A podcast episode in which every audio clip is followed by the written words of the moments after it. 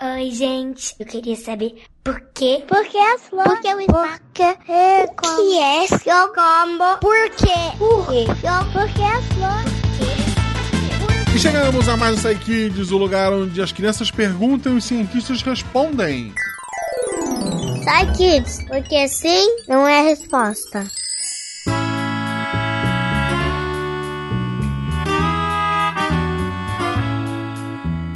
Eu sou Marcelo Guaxinim e estou aqui com a... Malu! Eu sou Marcelo Guaxinim, as pessoas podem chamar de Malu Guaxinim? Podem! Você tá cantando? Não, eu gosto de ópera. Isso é ópera? Isto é ópera. Mas tem um... A gente pode criar nossa um, um- um próprio jeito de ópera só falando de um jeito diferente, como se fosse de ópera cantando, e daí tem que ser alto. Porque ópera é assim, alto. A gente não pode falar, a gente só canta. E se você também tem uma criança esperta como eu tenho, cheia de perguntas e quer mandar pra gente, você manda para o contato arroba. E se você faz parte de algum grupo de padrinho, você pode mandar, mandar pra gente pelo WhatsApp ou pelo Telegram, depende do tipo de acesso que você tem pela gente. Então é só mandar, grava a sua criança fazendo a pergunta e a gente vai mandar pros especialistas aqui.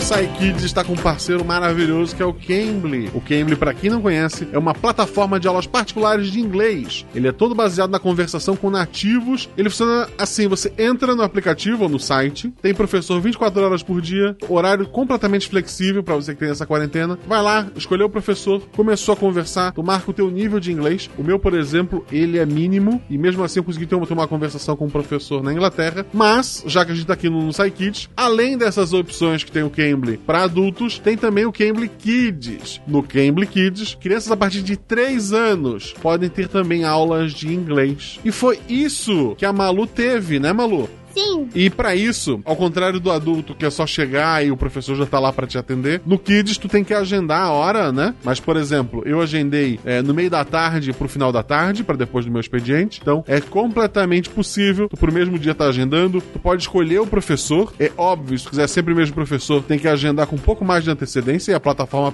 permite isso. Malu, tu teve aula hoje com uma professora, não foi? sim, E como é que foi? Foi muito legal. O, que que tu aprendeu? Eu aprendi a música dos macaquinhos que ficam pulando na cama em inglês. E também os números, né? Sim, a falar teu nome, a se apresentar, né?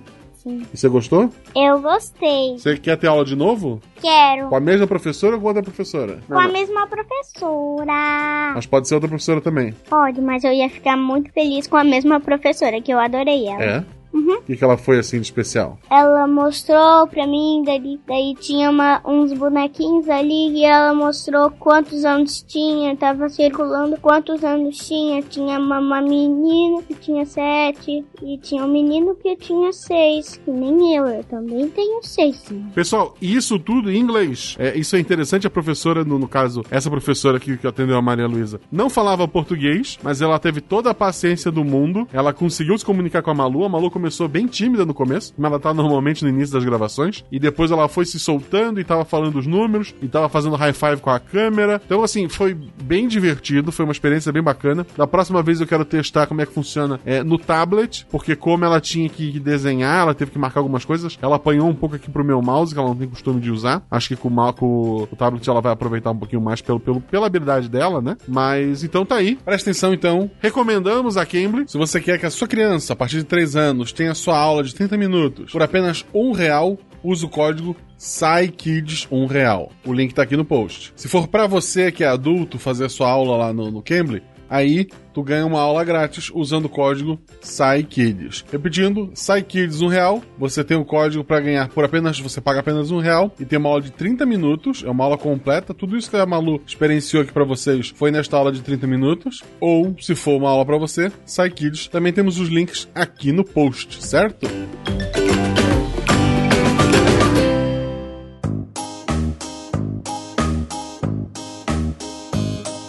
A primeira pergunta é do Alexandre, de 5 anos. Vamos ouvir, Malu? Vamos! Meu nome é Alexandre Moreira da Silva e eu tenho 5 anos.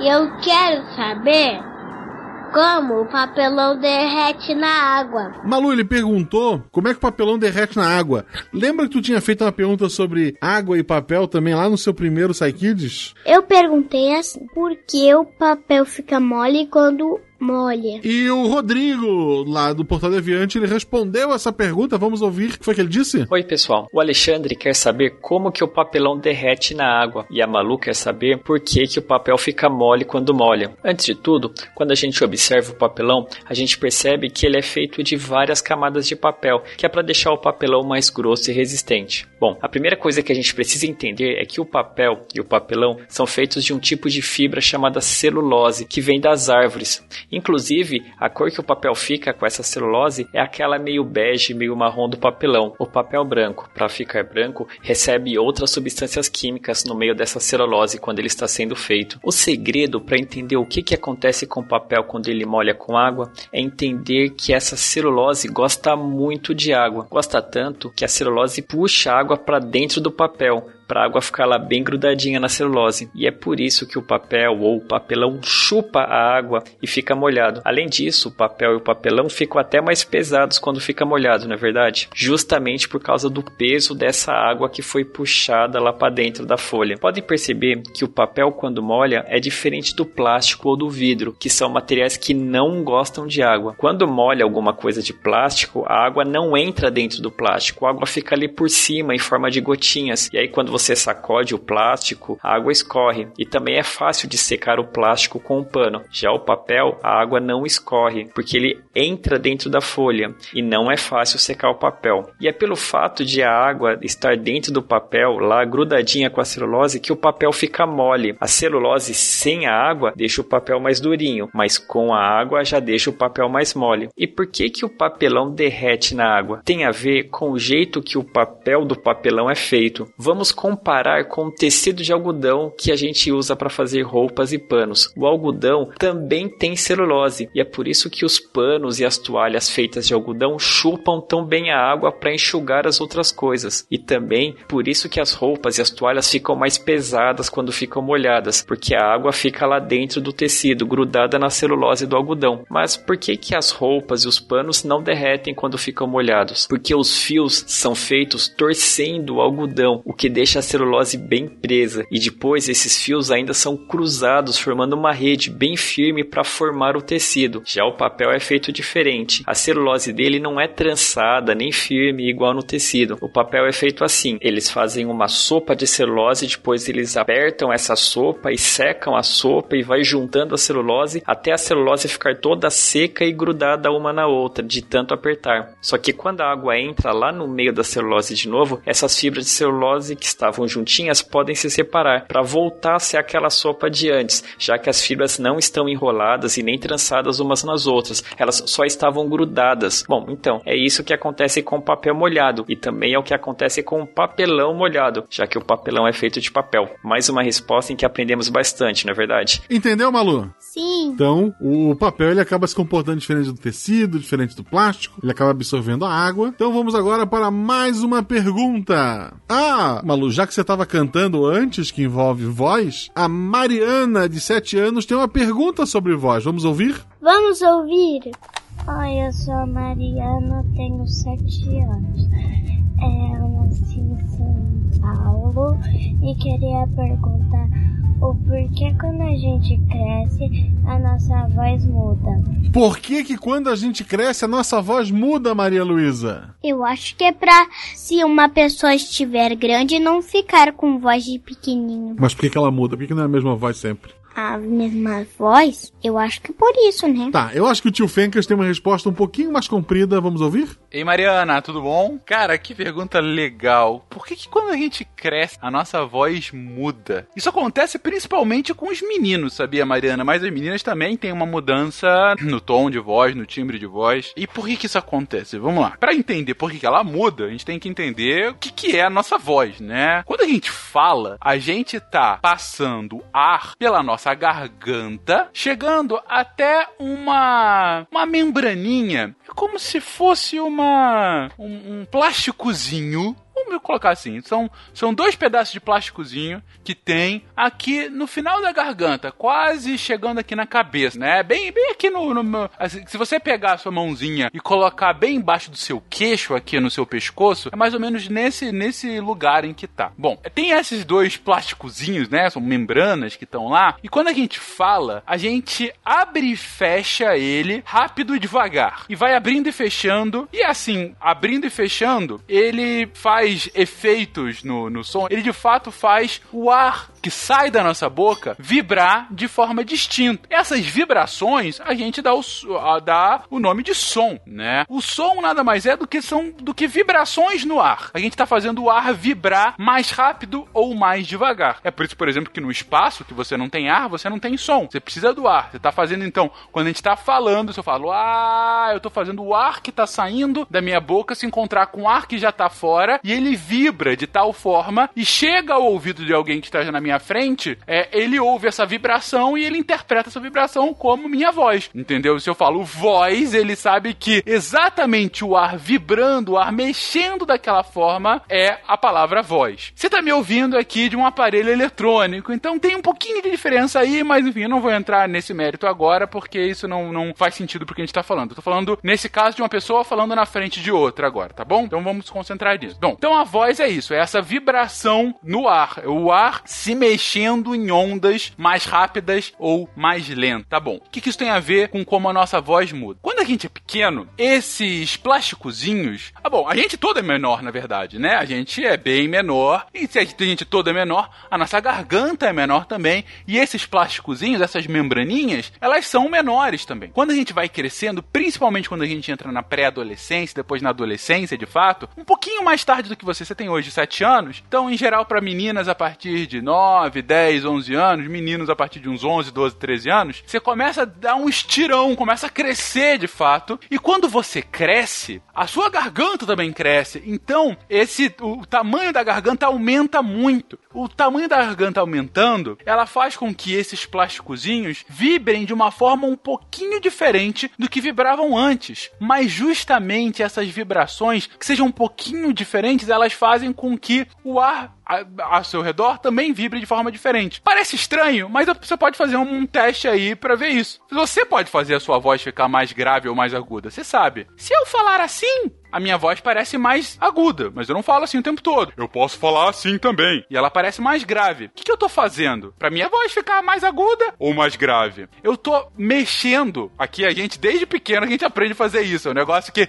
é difícil de explicar, mas você consegue fazer aí. É, você tá mexendo esse, essa posição das suas membraninhas pra ou o ar passar muito mais rápido e aí a sua voz fica aguda, ou o ar passar muito mais lento e a sua voz fica grave. Então, quando você fica mais velho, principalmente os meninos, porque eles ficam um pouquinho maior, tem outras coisinhas, mas é basicamente isso. A voz, a, a, o ar que passa pela garganta passa um pouco mais lento pela garganta e por isso ela fica um pouco mais grave. Quanto mais lento o ar tá passando da sua garganta, mais, é, é, mais grave parece a sua voz. Então, quando você faz assim, essa voz mais grave, é porque o ar tá passando de forma forma mais lenta e tá fazendo com que o ar à sua volta esteja passando também, vibrando mais lento do que se eu estivesse falando assim. E aí a pessoa que tá te ouvindo ouve uma voz mais grave ou mais aguda. Com o tempo, a gente vai falando, esse é o nosso normal. A minha voz assim, eu tenho essa voz desde os 14, 15, 16 anos, é o mesmo tom de voz. E eu vou manter essa voz até os 50 e muito, 60, 70 anos em alguns casos, porque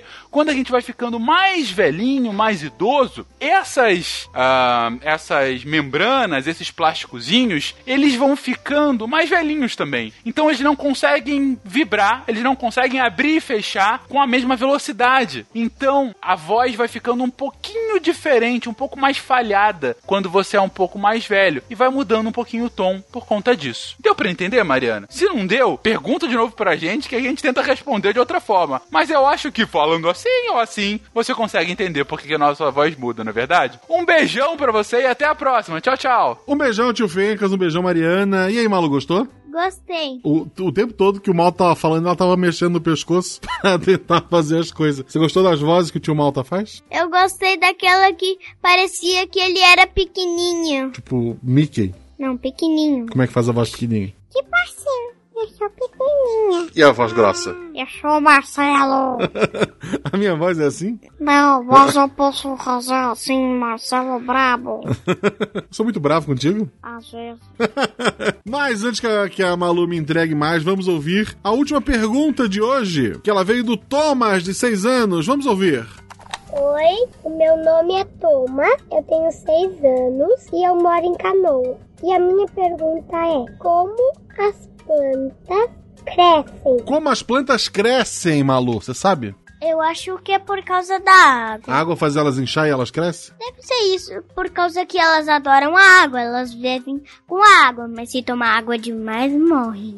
Vamos ver o que a nossa querida amiga Nanaka tem a dizer, pode ser? Oi, Thomas. Bom, uma planta, assim como a gente, precisa comer para conseguir crescer, né? Ela precisa se alimentar. A gente precisa comer para que o nosso corpo use esses nutrientes para fabricar novos bloquinhos de pedacinhos minúsculos que vão ficando um em cima do outro e a gente vai crescendo, ficando mais alto, mais forte. E a planta também é assim, só que ela não come e nem cresce da mesma forma que a gente. Bom, para começar, uma planta nasce de uma semente. E a semente, ela já tem um pouquinho de alimento lá dentro para a planta, porque no começo a planta não tem como comer sozinha. Então, ela precisa desse alimento que tem dentro da semente como se fosse uma massinha, e ela também precisa de água. Por isso que você tem que colocar a semente numa água, num algodão molhado ou na terra. E aí quando você coloca na água, a semente vai absorver essa água e a primeira coisa que ela vai fazer vai ser lançar, começar a formar algumas raízes para absorver melhor a água. E para crescer as raízes, ela vai usar esse alimento que já tem dentro da semente, essa massinha de reserva. Então, Malu, gostou? Gostei. Você já teve uma plantinha? Já, mas aconteceu uma coisa que não foi muito boa. O que aconteceu? Ela morreu. É, era um girassol. Era muito bonitinho. Mas ela morreu por falta de água, por muita água, porque ficou no sol, porque ficou na sombra? Ela deve ter morrido por causa da Marinha. A Marinha não deixa a gente ter plantinhas aqui em casa. Só aquelas que já são crescidinhas, aquelas que nunca vão morrer por causa que elas são plantinhas que não são de verdade. Aquelas... As de plástico? É. A de plástico ela respeita. E o que, é a Marie para o ouvinte que não conhece? A Marinha é um gato. Ah, tá. Uma menina. Pessoal, espero que tenham gostado do episódio de hoje. A gente adorou gravar, né, né Malu? Eu gostei. Lembrando, Cambly tá apoiando esse projeto. Vai lá, conheça a Cambly. Um beijo no coração de vocês. Se suas crianças têm dúvidas, manda pra gente. O SciKids tá aqui pra alegrar sua quarentena. Eu sei que a maioria tá em casa, né? Tá sem aula nesse momento. Tem um meio de estar tá aprendendo alguma coisa. E se tem alguma dúvida, manda pra cá. A gente manda pros nossos cientistas e traz a resposta pra vocês. Né, Malu? Sim. E é só mandar pro nosso e-mail. Qual é o nosso e-mail, Malu? Contato arroba Contato arroba. Um beijo no coração de vocês e até a próxima. Konnichiwa. E em inglês, como é que é tchau? Bye bye.